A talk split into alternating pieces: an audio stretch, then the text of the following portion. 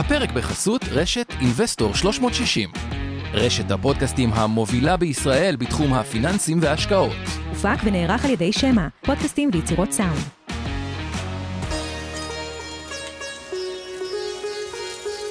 שלום, ני-האו, וברוכים הבאים לפודקאסט של להבין את סין. הערוץ שלכם לכל מה שצריך לדעת על המעצמה שתעצב את המאה ה-21. הנושא שלנו היום הוא החברה המצליחה ביותר בתעשיית הטכנולוגיות הפיננסיות העולמית.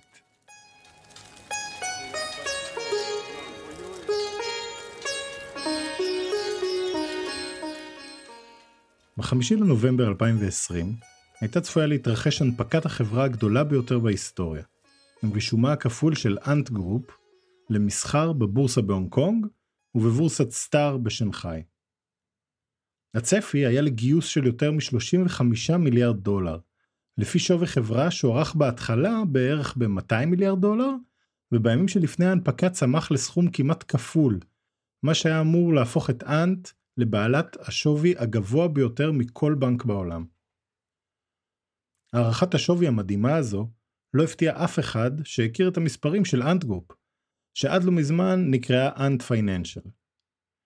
נכון לספטמבר 2020, כ-1.3 מיליארד משתמשים ומעל מיליארד משתמשים פעילים חודשיים העבירו בשירות התשלומים הדיגיטלי של החברה, אליפיי, סכום המוערך בכמעט 20 טריליון דולר מדי שנה. אנט תרגמה את זה להכנסות צומחות של כ-20 מיליארד דולר בשנה, ורבעון שלישי של 2020 שהסתיים עם רווח של 2.3 מיליארד דולר לפני מס. אבל, הרגולטור הסיני עצר את ההנפקה של אנט כמה ימים לפני תאריך היעד שלה. למה זה קרה בעצם? בניתוח היום נסקור את ההיסטוריה של אנט גרופ מהקמתה ועד להפיכתה לאימפרית הפינטק שהיא היום, ננתח את מקורות ההכנסה שלה, את נקודות החיכוך שלה עם הרגולטור והמגזר הפיננסי בסין, וננסה להבין מה צפוי לה בעתיד. הבסיס של פעילותה של אנט הוא אליפיי, שירות התשלומים הדיגיטליים שלה, החולש על יותר ממחצית מהשוק הענקי של סין. אבל עיקר ההכנסות והצמיחה של החברה לא מגיעות ממנו ישירות, כי הוא חינמי לצרכנים וכמעט חינמי לבעלי עסקים. אליפיי בראש ובראשונה הוא ספק הדאטה של אנטגרופ. הוא מאפשר לה לדעת כמה כסף אנשים ועסקים מכניסים ומוציאים ועל מה בדיוק. בעזרת הדאטה העצום היא בונה פרופילים פיננסיים מדויקים ביותר על יותר ממיליארד המשתמשים שלה, ויכולה להסיק מסקנות בעלות ערך ברמת המיקרו והמקרו. החברה צמחה והתפתחה לענקית הפינטק הגדולה בעולם. היא מציעה מגוון רחב מאוד של שירותים שכולל למעשה את כל השירותים הפיננסיים המרכזיים שאדם פרטי או עסק צריכים. הנה כמה דוגמאות לשימוש של אנט בדאטה המפורט שברשותה בשביל להציע הצעות מדויקות לצרכים של הלקוחות שלה. רק ככה על קצה המזלג. למשל, לנערות צעירות שקונות ג'ינסים צמודים, אנט יודעת שיש סבירות גבוהה יותר לשבר במסך של הטלפון. אפשר למכור להם ביטוח מסך במחיר הנכון ובזמן הנכון. אם אתה בעל דוכן מזון שהמכירות שלו גדלות ורוצה להתרחב, אנט יודעת את זה עוד לפניך, והיא גם יודעת שהדבר הנכון בשבילך הוא הלוואה בתנאים אטרקטיביים בהתבסס על תזרים המזומנים שלך. אם את מהנדסת תוכנה עם שיעור חיסכון גבוה במיוחד, לאנט יש את מסלול ההשקעה שתפור בדיוק לנזילות והסיכון שמתאימים לך. ואם אתה קבצן רחוב שמקבל את הכסף באליפיי ומוציא את הכסף שלו בחנות המשקאות והטבק השכונתית, כנראה שנסתפק בלאחל לך בריאות טובה. לפי המסמכים שסיפקה אנטגרופ לפני ההנפקה, 99% מההכנסות שלה מחולקות בין ארבע הקטגוריות הבאות. Digital Payments and Merchant Services, שזה בעצם התשלומים הדיגיטליים, אחראים על קצת יותר משליש. קרדיטק, טכנולוגיות האשראי, אחראים על 40% מההכנסות. Investment Tech, טכנולוגיות ההשקעה, אחראיות על בערך 15% מההכנסות, ואינשורטק אחראיות על 8% מההכנסות, טכנולוגיות ביטוח. אנט הפכה לשחקנית הדומיננטית ביותר במגזר הפיננסי של סין, בעזרת חדשנות מערערת, שהפכה אותה למודל ההצלחה שרבות מבקשות לחכות, וגם לאיום על המגזר הפיננסי המסורתי בסין, שממש לא התכוון לשבת בחיבוק ידיים. אז בואו נתחיל, ונתחיל מההיסטוריה. עליבאבא, חברת האם של אנט, הוקמה ב-1999 כפלטפורמת מסחר B2B, בין עסקים לעסקים. היא רצתה להיכנס לתחום ה-C2C, מסחר בין צרכנים, בהשראת eBay שהייתה הדבר החם אי אז, וכך ב-2003 היא השיקה את טאובאו, המקבילה הסינית של פלטפורמת המסחר האמריקאית. הבעיה המרכזית שעמדה בפניהם הייתה אמצעי תשלום ששני הצדדים יוכלו לסמוך עליו. פייפל לא ממש עבד בסין, ועליבאבא החליטה ליצור שירות דומה משלה, אליפיי. בכך היא בעצם השיקה מוצר חדש שהשוק הסיני לא הכיר בכלל, מה שנקרא escrow service, כלומר שומר את הכסף אצל גורם מתווך עד השלמת העסקה. ישנם סיפורים משעשעים על שירות הלקוחות של עליבאבא בחודשים הראשונים להשקת אליפיי, שהיה פונה ללקוחות ורודף אחריהם בטלפון, משכנע אותם להשלים את העסקה ולא לחשוש. אבל השירות התאים מאוד לצורך, ורוב העסקאות בטאובאו החלו לעבור דרכו. ג'ק מה האמין שאליפיי צריך להיות הבסיס לכל תשלומי האינטרנט, לא רק חלק מטאובאו. ואכן, ב-2004 הוא הפך את אליפיי למוצר בפני עצמו, עם חשבונות משתמש עצמאיים, והחל להשקיע בשיווק ובשותפויות שימצבו את המוצר כעצמאי ולא קשור בהכרח לטאובאו. וכך נוצרו שותפויות עם ריטיילרים גדולים נוספים ועם חברות משחקים למשל. אליפיי התבסס כפייפל של סין, אבל עדיין היה מדובר במוצר מסורבל שדרש תהליך ארוך לביצוע תשלום. מה שגרם ללא מעט עסקאות לא להיות מושלמות. אליפיי הייתה מודעת היטב לבעיה, לא שקטה על השמרים ועבדה כל הזמן על שיפור המוצר. באמת כעבור כמה שנים וגרסאות, ב-2010 כבר היה צריך להכניס רק קוד אישי ייחודי לחשבון המחובר שיאפשר את ביצוע העסקה. וכתוצאה מכך, השלמות העסקאות עלו למעל 90%. השינוי הזה בתהליך האישור הביא יתרון גדול נוסף, שהוא הניתוק של התלות של אליפיי מדפדפן האקספלורר של מייקרוסופט, שבזמנו היה הדפדפן היחיד שאיתו יכולת לתקשר עם בנקים ושירותים ממשלתיים מסוימים בסין.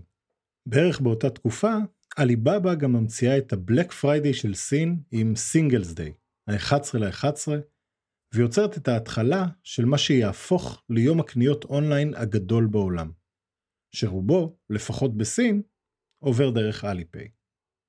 ב-2009, הממשלה הודיעה שתוציא רישיונות לשירות תשלום דיגיטלי.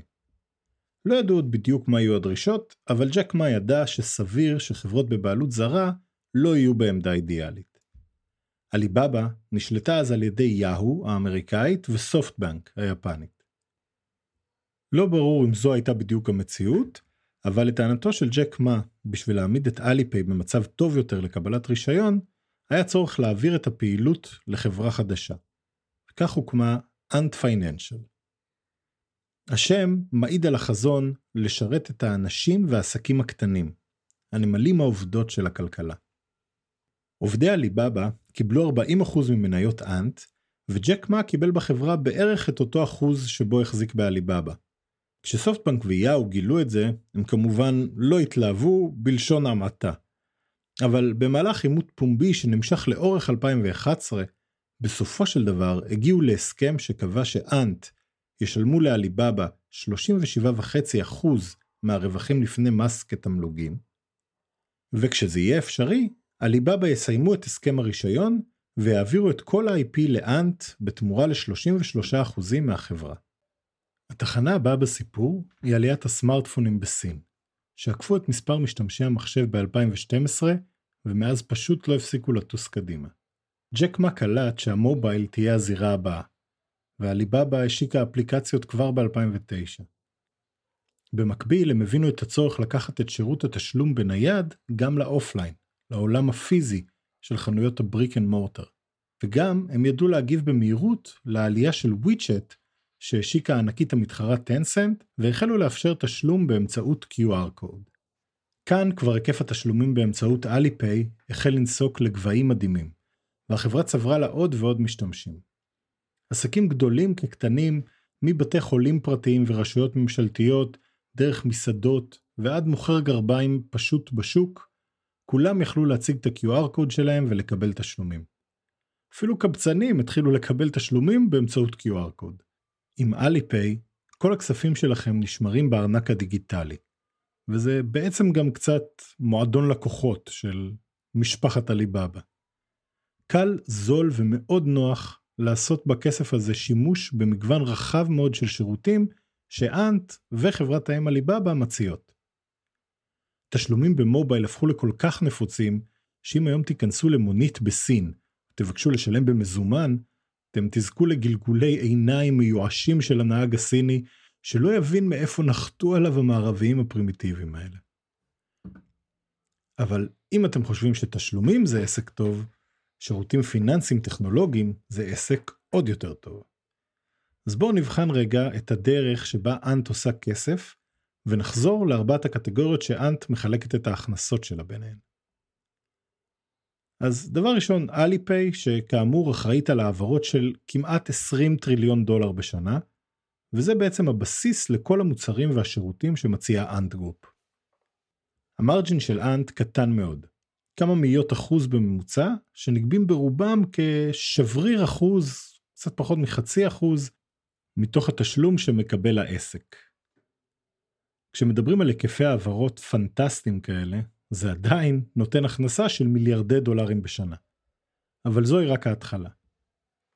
מה ששירות התשלומים בהיקף המטורף הזה בעיקר נותן לחברה, זה הרים של דאטה, שמהם אפשר להביא שלל תובנות מאוד אטרקטיביות ובעלות ערך.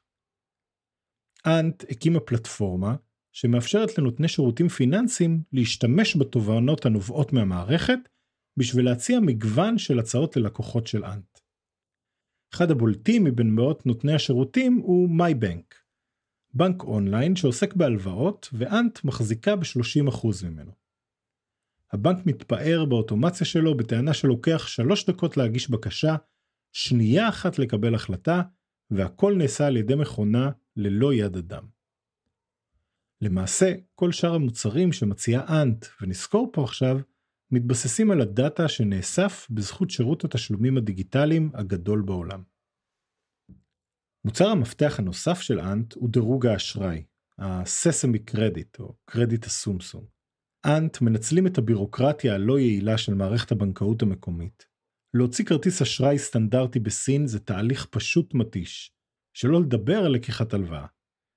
אבל לקחת קרדיט דרך אנט זה דווקא סיפור יעיל ופשוט ביותר.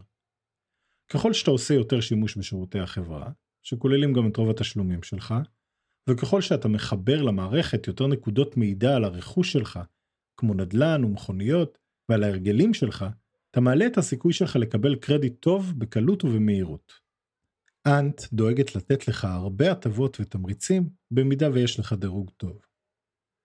לסין לא הייתה מערכת דירוג אשראי מסודרת, וב-2015 הממשלה מחליטה לתת רישיונות לגופים שונים לעסוק בדירוג אשראי. אנט כמובן קיבלה אישור כזה, כך גם טנסנט, ובעצם ככה נוצר קרדיט הסומסום שלה שמבוסס על הרבה פרמטרים. לא רק כמה חוב לקחת ועד כמה עמדת בהתחייבויות שלך, אלא מהם הנכסים שלך, ההתנהגות והעדפות שלך ברכישות, עמידה בחוזים שחתמת עליהם, וגם מי הם הקשרים החברתיים שלך. Sesame Credit הוא הבסיס של אנט לפעילות ה-CreditTech שלה, שהיא בעצם הפעילות המכניסה והרווחית ביותר. 40% מההכנסות ו-50% מהרווח של אנט מגיעים מהסגמנט הזה. באמצעות הססמי קרדיט, אנט יכולה להציע שירותי אשראי והלוואות חכמים ומותאמים לרמת הצריכה, ההוצאות והסיכון שמתאימה לכל צרכן ולכל בעל עסק. קיימים שני מוצרים מרכזיים ופופולריים של אנט בקטגוריה הזו. הראשון הוא חוואביי, שזה בסינית פשוט להוציא, just spend. המוצר הושק ב-2014 בשביל בעצם לשמש כרטיס אשראי להוצאות יומיומיות. מדובר בסוג של כרטיס אשראי וירטואלי שמובנה בתוך האפליקציה ונותן לכל צרכן אשראי חודשי מסוים בהתאם להיסטוריית התשלומים וההחזרים שלו. זוהי מסגרת אשראי חכמה שיכולה לעשות התאמות אוטומטיות. לדוגמה, אם את בחו"ל הוא אוטומטית מעלה לך את תקרת האשראי. ולפני סינגלס דיי כמובן שהוא יגדיל לך את מסגרת האשראי. המוצר השני הוא GBA, שזה אומר פשוט ללוות, או just borrow. השירות הזה הושק ב-2015, ועובד רק למי שיש לו קרדיט סקור מעל 600. אגב, בין סקאלה שבין 350 ל-950. פה מדובר על הלוואות לטווח קצר, בריבית הגיונית ועד סכומים די משמעותיים שיכולים להגיע לעשרות אלפי דולרים. ההלוואות מאושרות על ידי אנט, אבל נדרשות לעבור דרך מערכת לאומית של בדיקת אשראי שהבנקים נדרשים לעבור דרכה. מי שמבקש הרבה בקשות כאלה, פוטנציאלית זה עלול לפגוע בו כשהוא יגיש בקשה להלוואה בהמשך מהבנק, למשל למשכנתה. אבל לרוב האנשים ולרוב העסקים הקטנים זה מספק הלוואות זמינות, נוחות ובקלות. ב-2018, יחד עם מפעילות תוכניות האשראי האחרות, כמו טנסנט או חברת הביטוח הגדולה בסין, פינגאן, הוקמה רשת אשראי מקבילה, שנקראה בייהאנג. זה היה בעצם בעידוד הממשלה שמחזיקה ב-36% דרך ה-National Internet Finance Association, ושמונה החברות האחרות מחזיקות כל אחת ב-8%. הרעיון היה להפריד בין מדרגי האשראי לבין החברות שמציעות את השירותים הפיננסיים, שמצידן לא ממש עפו על הרעיון של לחלוק את הדאטה היקר שלהם עם כל המערכת.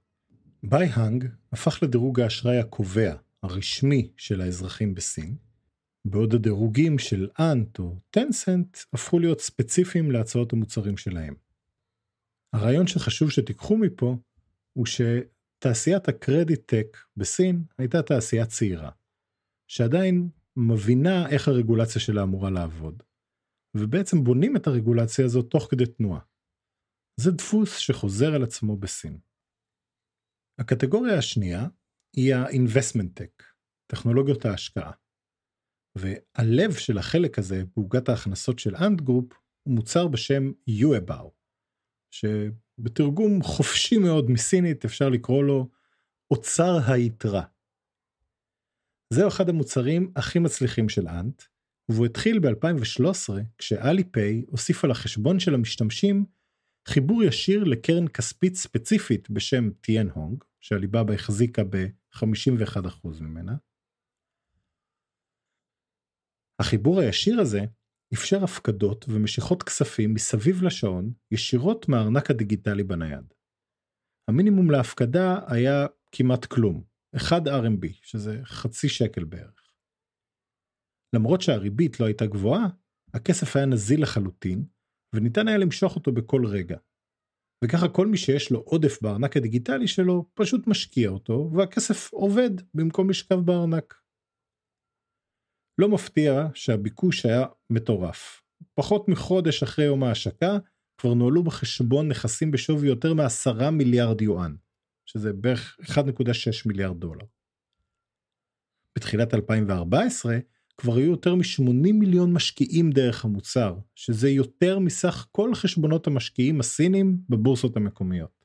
ההצלחה הגדולה של המוצר נבעה מקלות השימוש, הזמינות המיידית שלו, במיוחד ביחס לבנקים הסינים הכבדים והבירוקרטיים, סכום ההשקעה המינימלי שכל אדם יכול לעמוד בו, ואפילו תשואה לא רעה בכלל, סביב השלושה אחוז לשנה, תקופות מסוימות אפילו יותר, שזה פלוס מינוס שני אחוז יותר מהמקבילות הבנקאיות.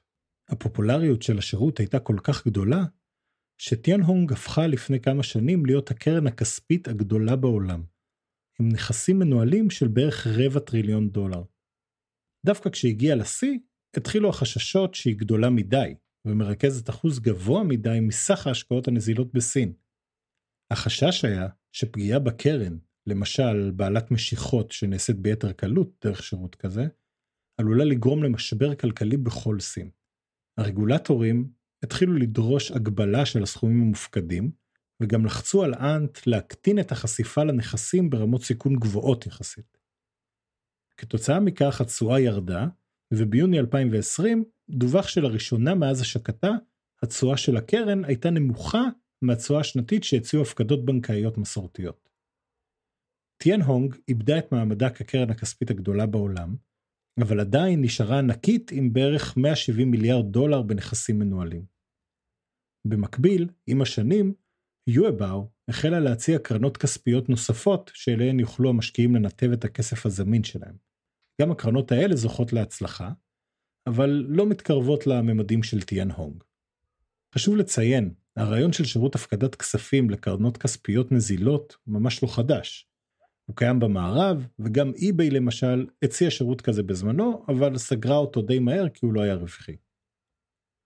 השילוב של סביבת הריבית בסין וסכום ההפקדה המינימלי הזעום, יחד עם הזמינות המיידית להפקדה ישירות מהנייד, בקלות ונוחות שימוש של מוצר שכמעט כל אזרח סיני משתמש בו, יצר תנאים יוצאי דופן להצלחה הפנומנלית של יואבאו. תחום ה-investment tech מכניס לאנט בערך 3 מיליארד דולר בשנה. האם זה הכל מיואבאו? ממש לא. מאי צייפו, או אנט פורצ'ן, היא פלטפורמת השקעות שמנהלת בערך 600 מיליארד דולר, על ידי יותר מ-3,000 קרנות ומכשירי השקעה שונים של חברות פיננסיות שמשתמשות בשירותים של אנט כדי להציע את המוצרים שלהם בדיוק מיטבי לצרכנים הנכונים בזמן הנכון. בשנה האחרונה אפשר לראות שהחלק היחסי של השקעות בחברה עלה. גם בגלל שהתווספו עוד קרנות, וכנראה גם בגלל רצון של הממשלה לעודד השקעה ארוכת טווח במניות. והגענו לחלק האחרון בקו המוצרים, האינשורטק, או טכנולוגיות הביטוח. זהו החלק הקטן ביותר מעוגת ההכנסות של אנט, אבל כנראה גם בגלל זה, זה החלק שצומח הכי מהר. בערך 50% צמיחה ב-2020. תחום הביטוח בסין היה מאוד לא מפותח, אבל בשנים האחרונות הוא זוכה לעידוד ופתיחות מצד הממשל שמאפשר גם לחברות זרות להיכנס אליו. והוא באמת צמח להיות שוק הביטוח השני בגודלו בעולם, עם פרמיות ביותר מ-600 מיליארד דולר. אבל ביחס לגודל האוכלוסייה, זו עדיין חדירה נמוכה לעומת הכלכלות המפותחות. והציפייה היא שהשוק לפחות יכפיל את עצמו בעשור הקרוב. Ant צפויה להיות אחת הנהנות המרכזיות מהטרנד הזה, בזכות הזמינות הנוחה שלה לכמעט כל אוכלוסיית סין, והיכולת שלה לדעת איזה ביטוחים להציע לכל לקוח, מתי ובאילו תנאים. אז אנחנו מבינים ש Ant באמת מיוחדת, עם עושר של שירותים שברובם היא מובילה את השוק, ובמידה רבה אפשר להגיד ש Ant היא שוק הפינטק הצרכני בסין, והיא רואה בעצמה במידה רבה של צדק גם את המובילה העולמית בחדשנות בתחום הפינטק. אנט משקיעה רבות בעולם. בעשור האחרון היא השקיעה ב-170 חברות והייתה אחראית על יותר משליש מסך ההשקעות במגזר הפינטק הגלובלי.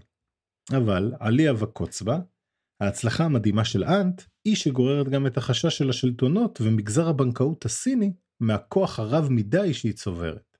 אנט הבינה היטב לאן הרגולציה הולכת והשתדלה מאוד למצב את עצמה כחברת טכנולוגיה, ולא כחברה פיננסית כמו בנק. לכן גם שינוי השם מ-Ant Financial ל-Ant Group. ולכן גם העברת הדגש לפעילות כ marketplace ופלטפורמה לחברות פיננסים נוספות, גם אם זה על חשבון הנתח של המוצרים הפיננסיים הישירים שלה עצמה. ל Ant אין ברירה אלא לעשות את השינוי הזה. המשקיע המפורסם ריי דליו אמר שהמודל של Ant כל כך חדשני ושלם בהצעת הערך שלו, שהוא למעשה משנה את חוקי הבנקאות ובמידה רבה מאיים על כל המערכת הפיננסית של הבנקאות המסורתית. כשכל החדשנות הזאת מוצעת לקהל לקוחות קיים של מיליארד פלוס איש וזמין להם במרחק קליק, זו הצעת ערך מאוד חזקה.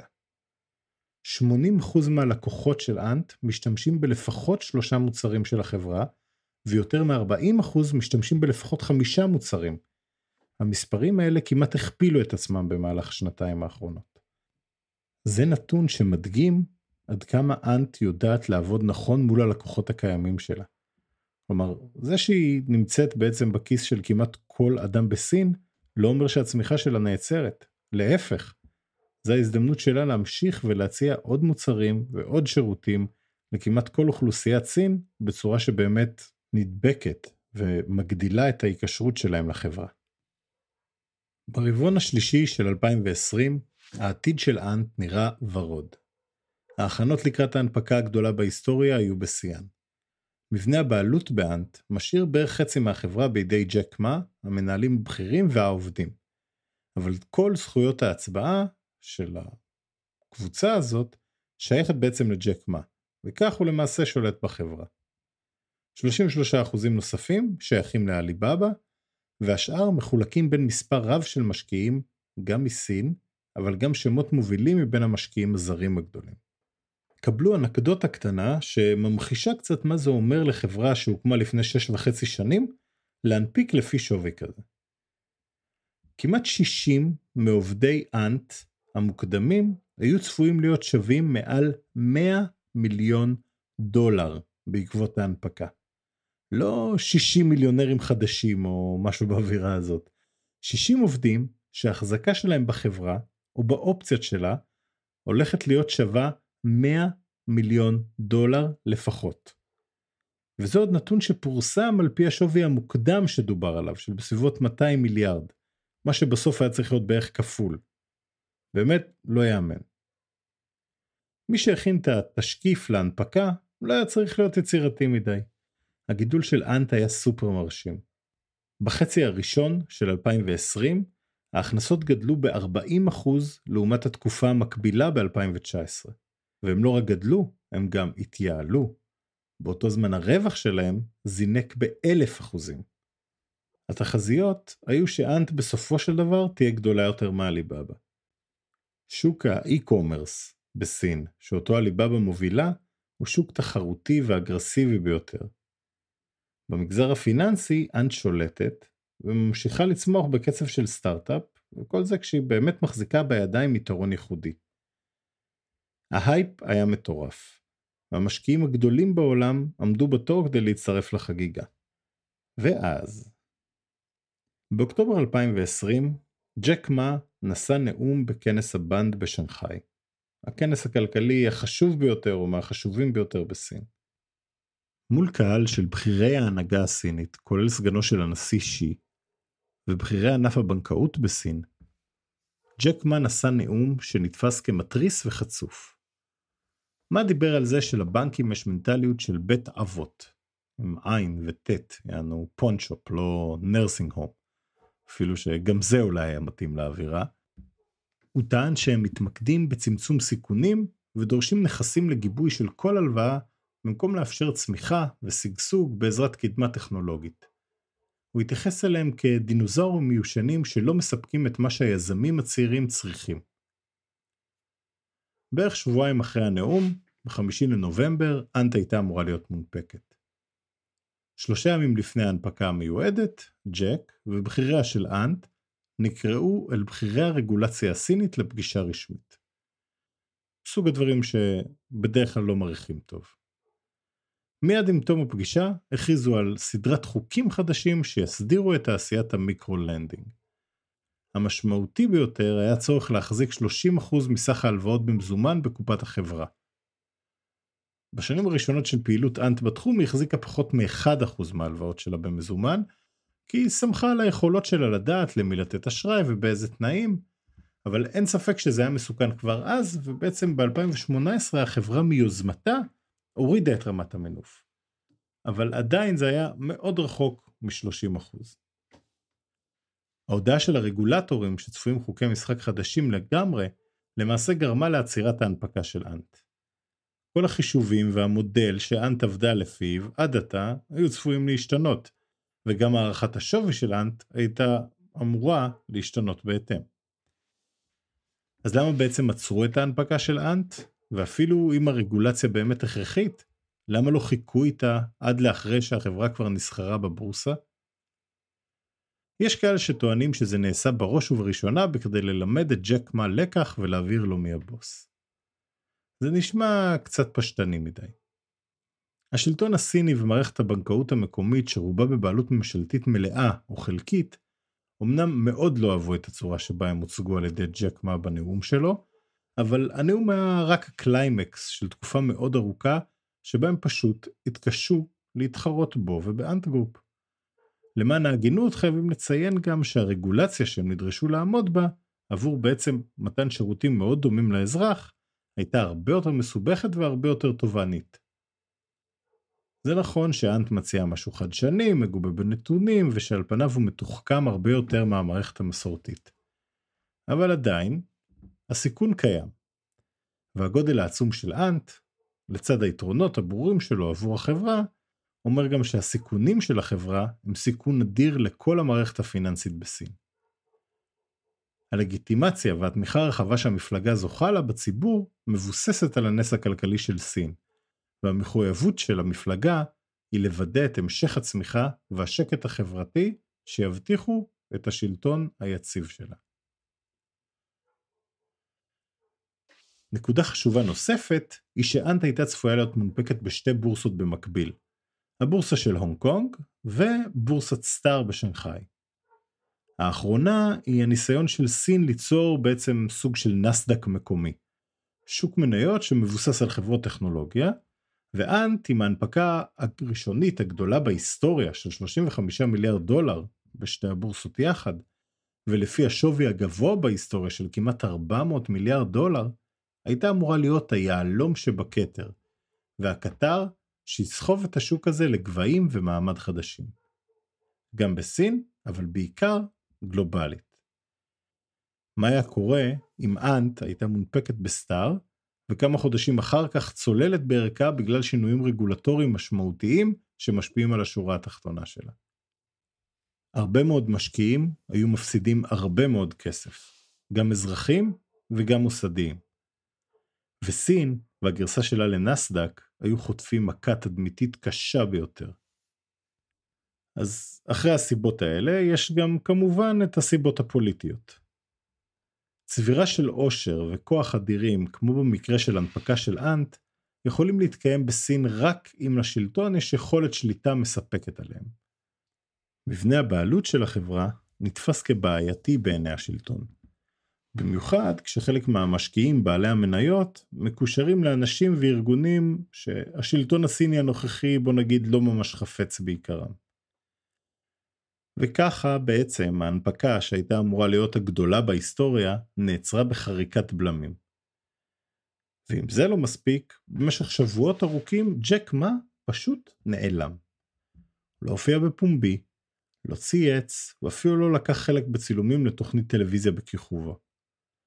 בעיתונות וברשתות הועלו אין ספור השערות ותיאוריות על נסיבות היעלמותו, אבל רוב מי שמכיר את הנעשה בסין לעומק לא נטה להאמין לשמועות על זה שהשלטונות העלימו אותו וכל מיני דברים כאלה. צ'קמה הוא לא עוד מתעשר חדש, ועליבאבא היא לא עוד חברה. הם סמל חשוב של הצמיחה הכלכלית והקדמה הטכנולוגית בסין, עבור האזרחים הסינים ועבור העולם. מה שהיה יותר סביר ובאמת התברר כנכון בסוף הוא שג'ק מה שבוא נגיד יודע דבר או שניים על צורת ההתנהלות הנכונה מול המפלגה והרשויות בסין פשוט בחר להוריד פרופיל באופן דרסטי. הוא נתן לבכירים בעליבאבא וב Ant להשמיע מסרים ברורים של שיתוף פעולה עם הרשויות ככל שיידרש למען המטרות המשותפות של המדינה והעם הסיני. ובמקביל התחיל לעבוד מאחורי דלתות סגורות מול הרגולטור על כללי המשחק החדשים בשביל להבטיח ש Ant Group, גם אם היא לא תשלוט בשוק באותה צורה, תישאר מובילת הפינטק העולמית. בסופו של דבר, האינטרסים המשותפים של הצדדים כאן רבים משמעותית מאלה המנוגדים. בתחילת החודש נודע ש Ant Group הגיע להסכמה עם הרגולטורים בסין על הפיכתה לחברת החזקות פיננסיות. זה אומר שהיא תהפוך תחת ההגדרה החדשה לכפופה לבנק המרכזי של סין, והיא תידרש לאותם תנאים פיננסיים, ביטחונות והתחייבויות שלהם נדרשים הבנקים הגדולים בסין. החל מ-2022, פלטפורמות הלוואות כמו אנט יידרשו ל-30% גיבוי מזומן לכל הלוואה שייתנו, כמו הבנקים המסורתיים. מוסדות בנקאיים שירצו להציע שירותים דרך הפלטפורמות יצטרכו להגביל את הלוואות האונליין שלהם עד ל-50% מסך ההלוואות שהם נותנים. אין ספק שהדבר יעט משמעותית את הצמיחה המטאורית של אנט. אבל מצד שני זה מהלך מתבקש שהיה תכלס גם די צפוי כבר כמה שנים. במיוחד לאור היתרון הלא הוגן שאנט זכתה לו מבחינה רגולטורית. ובנוסף, כל הבהירות הזאת תיתן לקבוצת אנט יותר ודאות לעתיד, ואפשרות לתכנן את הצעדים שלה. ונראה שאיום הפירוק, שהיה ה-Worst case scenario מבחינתה, לא נמצא על השולחן כרגע. השינויים הנוספים שעוד צפויים לא יצאו הנחיות עדיין. שינוי נוסף שסביר שיתרחש הוא הכנסת בעלי מניות ממשלתיים לחברה. הדרך החכמה של השלטון לעשות זאת, יהיה להצדיק השקעת כספים גדולות של קרנות ממשלתיות בשביל לתת לאנט את בסיס המזומנים האדיר שדרוש לה בשביל לעמוד בהנחיות הממשלתיות לגופים פיננסיים. השינוי שצפוי להיות הקריטי וגם השנוי במחלוקת ביותר, הוא הנוגע לשיתוף המידע העצום שצברה אנט עם מערכת הבנקאות הכללית של סין. כמו שכבר הזכרנו כמה פעמים, המידע הוא הזהב האמיתי של אנט. הוא מה שמאפשר לחברה לקבל את ההחלטות המדויקות ביותר, את בניית מודלי הסיכון במתן אשראי, ביטוחים ושירותים פיננסיים נוספים שאנט ידעה להתאים ולייעל בצורה חסרת תקדים. אם אנט תיאלץ באמת לשתף את המידע הזה עם כלל המערכת, היתרון הגדול שלה יילקח ממנה, ושאלת טריליון הדולר במקרה הזה, תהיה מי יודע לאבד טוב יותר את המידע הזה. שינוי כזה הוא כנראה טוב בהרבה לכלכלת המדינה ולשוק הצרכנים שיהנו משוק חופשי ותחרות איכותית. אבל הוא כמובן הרבה פחות טוב לאנט, והוא טוב במיוחד למערכת הבנקאות בסין, שהייתה בסכנה לאבד חלק משמעותי ממעמדה ומכוחה. בכלל בטוח אגב שהמערכות המיושנות שמפעילות את הבנקים הגדולים בסין ידעו בכלל איך לנצל את הדאטה הזה כמו שצריך. כמו שכבר ציינו, גם היום אנט חולקת חלק מהדאטה הזה, והיא לא מציעה את כל השירותים בעצמה. בשנת 2019, בערך חצי מההכנסות שלה הגיעו מחברות צד שלישי שמשתמשות בפלטפורמה שלה בשביל להציע שירותים למשתמשים בה. והנהלת החברה מצפה שהחלק הזה עוד יעלה ל-80% בשנים הקרובות. הפרטים הקטנים של אילו נקודות דאטה בדיוק אנט חושפת, איך והאם זה יתבצע דרך פלטפורמה קיימת שלה, הם שיקבעו האם אנט בסך הכל קיבלה מכה קטנה בכנף, ואולי תאבד קצת נתח שוק, אבל תמשיך במסלול הצמיחה האדיר שלה, או שהיא תהיה שחקנית מובילה, אבל אחת מבין רבות, בלי איזה הצעת ערך עליונה מהותית מהמתחרות שלה. זו הסיבה שאנט וג'ק מה הורידו פרופיל אחרי הפיצוץ, וביקשו לנהל מסגרת שיח ומשא ומתן אפקטיבי וענייני הרחק מעיני המדיה. המהלך הרגולטורי האגרסיבי מול אנט הוא נקודת ציון חשובה. חלק ממהלך רחב היקף של הממשל שרוצה להגביל את הכוח האדיר שצברו ענקיות הטכנולוגיה בסין. מהלכים דומים מאוד לקולות שנשמעים בשנים האחרונות מאירופה ומארצות הברית. הממשל התחיל לטפל בצורה אגרסיבית, אבל רציונלית ומחושבת בשוק הפינטק, התשלומים הדיגיטליים, השירותים הפיננסיים ובמיוחד ההלוואות אונליין. שווקים חשובים אחרים, הנשלטים על ידי ענקיות הטכנולוגיה הפרטיות בסין, צפויים להיות הבאים בתור.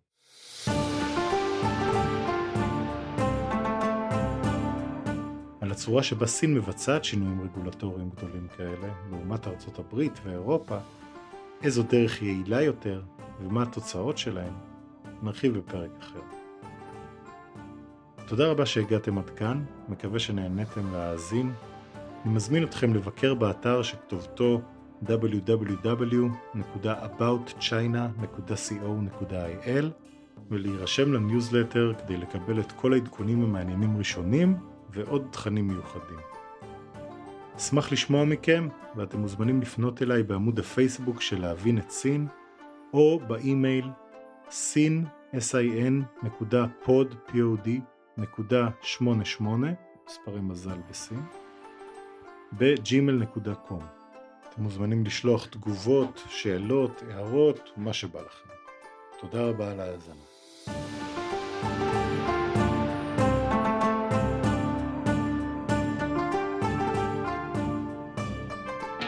מוזמנים להזין לפודקאסטים נוספים שלנו, המשקיענים, השקעות למתחילים, Investor Live וכסף חדש. הופק ונערך על ידי שמע, פודקאסטים ויצירות סאונד.